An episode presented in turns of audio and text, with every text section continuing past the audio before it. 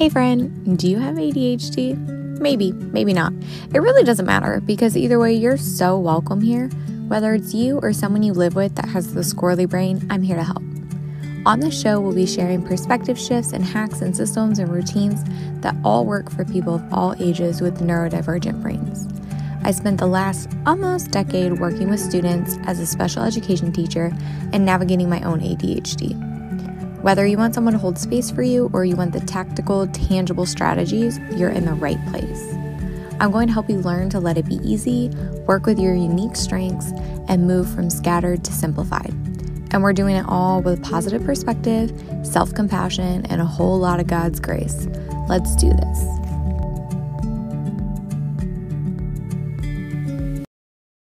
What's up, Buttercup? I want to share one of my favorite parenting strategies. Um, I used it as a teacher all the time, and I've been teaching it to a lot of my clients that I work with um, to help them reframe the way that they're talking to their kiddos to get less defiance and more solutions and more happiness out of everybody because nobody likes to nag their kid 20 times over the same thing again and again and again. So, whether you're a teacher or a parent, this can really help you if you've never heard of collaborative problem solving. I'm about to change your life. So, Ross Greene and I believe the other dude's name is John Ablon started collaborative problem solving together. They have both gone their own ways since, um, but both of their acronyms are still CPS when it comes to this. So if you want to look up anything else, um, one of the websites is called Think Kids, and I don't remember what the other one is called. Sorry to whichever one of you I just left out. But anyway, it is basically like this three step process where we are identifying our kids' concern and, well, they're identifying it for us. And I'm going to give you a story of like exactly what this looks like and a problem that I solved for one of my families because you're going to be like, oh my gosh, that's wild. But anyway, the first step is that you are listening to your kids' concern in whatever the problem is. And you are truly present, empathizing, validating their feeling in that situation, mirroring back their language to them. And you're not doing it just to do it. You are being completely present, giving them your full attention. After you have thoroughly listened to their concern and you have empathized with their concern, then you're going to share your concern. And your concern needs to be a legitimate concern. Not just, well, I told you to do this and I want you to do it. No. What's the real reason behind it? I understand that a lot of parents feel like their kids should just blindly do what they say that they need to do. But if it isn't working for you at this point, can you just try this instead? Um, and also, a lot of kids with neurodiversities, they need to understand why they're doing what they're doing some of it's just a personality thing, but some of it is honestly just the way their brain works. Like they don't have the buy in if they don't understand the point behind it. So then you share your concern, your legitimate concern, and then you invite the child to find a solution that addresses both of your concerns. And the first couple times that you do this with your kid, you're, they, they probably won't really have an idea. So you can kind of help draw a solution out of them. Or maybe the first few times you do it, you're the one who comes up with a solution that addresses both parties' problems. And over time, your kid is going to learn how to solve problems, which is a very important life skill. They're going to learn how to resolve conflict. And they're also going to start to understand your concern behind things and your heart behind things, which is going to make them question things less. So, an example that happened with one of the families I work with um, her son was staying up until like 2 3 o'clock in the morning playing video games. And she's like you know summertime's almost over. You got to get to bed. And she said for like over a week straight it was like every single night she's telling him to go to bed. He's not going to bed. She's frustrated. She's nagging him. She's taking this. She doesn't want to like just keep taking things away from him and like being very authoritarian. She doesn't want to do that. She's like, but he just won't go to bed and I I don't know what else to do. And so I was like, all right, well, you know, let me talk to him. So I asked him why he's staying up so late. And at first he's just like, yeah, you know, like I just want to play my game. I'm like, well, I know you want to play your game, but like you already got to play your game all day. So there must be something really special about late at night. So like, why are we staying up so late to play? Well, you know, like sometimes I'm laying in bed and I'm trying to sleep, but then I have an idea of like something that I want to go explore in my game. And so I just get up and explore it. And I was like, yeah, I mean, I totally understand that. Sometimes I have an idea and I just want to get up and do it right then and there. Like that makes sense. I said, but also sometimes it's just not really the best time to get up and do things. Like, just because I think about cleaning something in my house, would it make sense for me to get up in the middle of the night every single night and do that? And he kind of laughed. He's like, Yeah, no. And I was like, All right. So, you know, how do you think we could make sure you don't forget that great idea, but also still make sure you're you're getting some sleep? And he's like, uh, I don't know. I mean, I guess I could write things down. I've tried that before. And I was like, okay, well, did it work? No, not really. And I was like, okay, well, then there must be something else here. I was like, why else do you want to stay up so late? What else is going on at that time?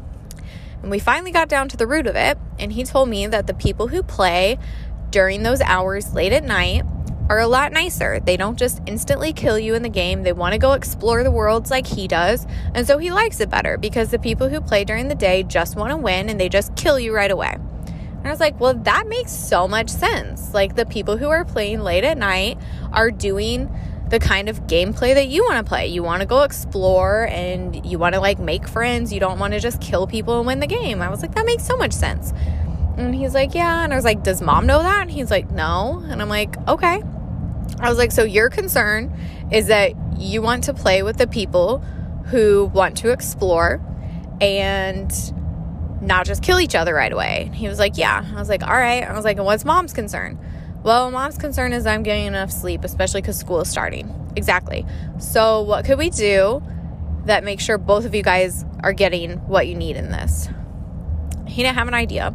And over time, I helped him come to the idea of mom's already getting up early in the morning around 5 or 6 a.m. to get up with some babies. I said, why don't you see if mom would be willing to wake you up early? Because if you go to bed early, then you could wake up early. And I bet those same kind of people would still be on around 5 or 6 a.m. And he was like, yeah, probably. So I meet with him about a week later. Hadn't had a single argument since every night when it's time to be done with the video games, he's done with the video games. And then when mom goes in to wake him up later, sometimes he gets up and plays in the morning, and sometimes he just stays in bed. But it hasn't been a problem. And it's like, it, it's just, it's magical. It's amazing. I love this strategy because it's so good. And it helps you also just stop and think about other people's perspectives in any given situation. Because we're going to be problem solving the rest of our lives. Like, that doesn't just go away when you're no longer a kid, you know? Like, that's a lifelong thing. If anything, we do more problem solving as adults. Um, another example of how to use this I have a two and a half year old. And you can use this even with really young kids. It's just going to be modified. So, my two and a half year old she got into a phase where when um, we were playing blocks or something, they would fall over, which is just so age appropriate, completely typical. When they fall over, she'd get really mad and she would want to hit whoever was near her because she was just frustrated. So together we identified how she was feeling, and I was like, "Oh man, I was I see you're hitting. You seem a little frustrated. How do you feel right now? Are you mad? Are you sad?" She goes, "Mad." And I was like, "Okay." I was like, Well, it makes sense that you're mad. That's so frustrating when our blocks fall down. I said, But you know, we also have to be safe. So, what else can we do when we're mad? And of course, she doesn't know yet because she's two and a half. And I was like, Well, if you're mad, you can clench your hands together like this and showed her how to clench her fist. I said, and you can go, Ah! And um, I also showed her that she could like growl or something and I was like, try it with me. And we practiced it together. And so then when the block would fall over, I would model it for her and she would do that with me. And then if she did get frustrated enough that she hit or something again in that moment, then I'd give her a chance to calm down a little bit and I'd be like, oh, what can we do when we're mad? And she'd show me again. Or then we would practice it before we even start playing the blocks. Oh, we're about to play the blocks. What if they fall over and we get mad? What can we do? And she would model it for me. So you can modify this for really young kids too. And then as they get older, it's just going to be like the natural language in your house. It's not going to be something that any of you are even thinking about. It's going to come so naturally to everybody and it's going to solve so many problems and make life so much breezier for everybody involved. So if you have any questions about how to use this or you want to connect with me further, go check out Instagram at created by Cheska. I'm actually going to be hosting, not hosting, I'm going to be presenting um, a full training related to like parenting kids with neurodiversities. We're going to be talking about structures and time management and routines and chores, and also this collaborative problem solving piece a little bit more in depth. So, if you are interested in checking out any of that, um, send me a DM and I will get you information for it. It will be in November, it will be free, um, but the free access only has. Um, 24 hour access to all of the videos in the summit. I believe there's 10 speakers. Um, so you can definitely get on there for free. And if you want lifetime access to all of it, um, plus some other bonuses, then you can look into buying the ticket. It's going to be super affordable, especially considering all the different um, videos and trainings that are going to be on there. So I hope that this was helpful and that you are able to implement this and see some changes in your house. I just wanted to pop on and add a little something to this episode because I was very jazzed about this and I still am. Like, collaborative problem solving is the basis of so many of my conversations and it works really well. But I need you to know that this isn't just going to make everything perfect forever and ever and ever. And I have this conversation a lot with the families that I work with because, yes, we're going to see growth. And then we're also going to see days where things go back to exactly how they used to be because that's how growth and change works. We don't just get on the up and up forever and ever and ever, and nothing is ever going to be not great again. That isn't how it works. You're going to have ups, and then there's going to be days where you're like, wow, this sucks, or this is hard, or your kid is not doing what you expected them to do, or you're just not in the right mindset to carry out this type of parenting. And that's okay. The goal is to bring these things, these ideals into our awareness just one more time, just one more time than we used to. Okay, so if you're never doing this, it's just one time a day in one situation where you can try this out instead of yelling or instead of feeling really frustrated that your kid didn't do what you told them to do the first two or three times. Okay? Along with that, it's also a chance to give yourself and your kid a lot of grace. And it's also a chance to examine if the things that you're asking of your child actually have any kind of legitimate reason. And if they do, giving them that explanation is actually really, really helpful for most kids, especially neurodiverse kids.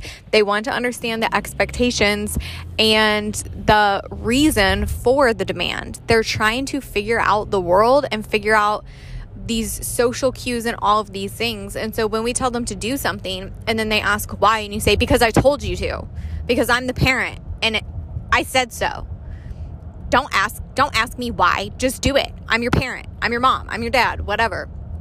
We're not serving them when we do that. Our job when we are disciplining, the the word discipline means to teach. It's not about punishment. It's not about ruling over them. It's about teaching them. What do they need to learn in this situation? If they need to go to bed and not play their video games until two or three in the morning, it's not because you said so. It's not because you're the parent and you said eight o'clock, nine o'clock, whatever is bedtime. It's because you care about them and you care about their brain health and they need sleep in order to grow and become the best version of themselves and to be a functioning human. We all need sleep. Adults need sleep and kids need even more sleep because their brain is exploding as it's learning all of these new things. That's the reason why. And when we explain those reasons to them, it changes the dynamic of that conversation completely. And it also gives them a chance to take some ownership in taking care of themselves. And most things have a good reason behind it. And if it doesn't, then think about whether or not it's actually necessary.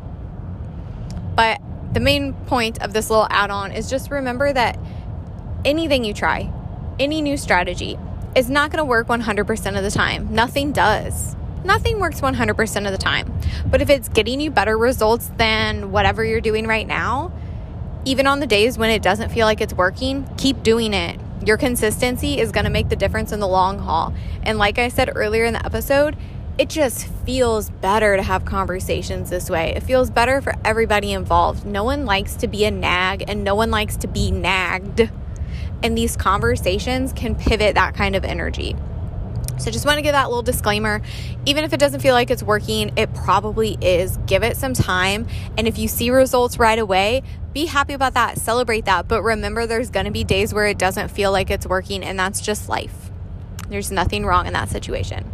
I love you. I'm rooting for you. And I hope that these help you and bless you and your kids in so many ways. And I would love to hear about it if you do try out any of these strategies. Hey, you. Thank you so much for listening. I'm so happy to have been part of your day. If you loved this episode, would you please consider sharing it on your Instagram stories and tagging me? This way, I know what you're loving and what to make more of. I'll see you next week. Bye.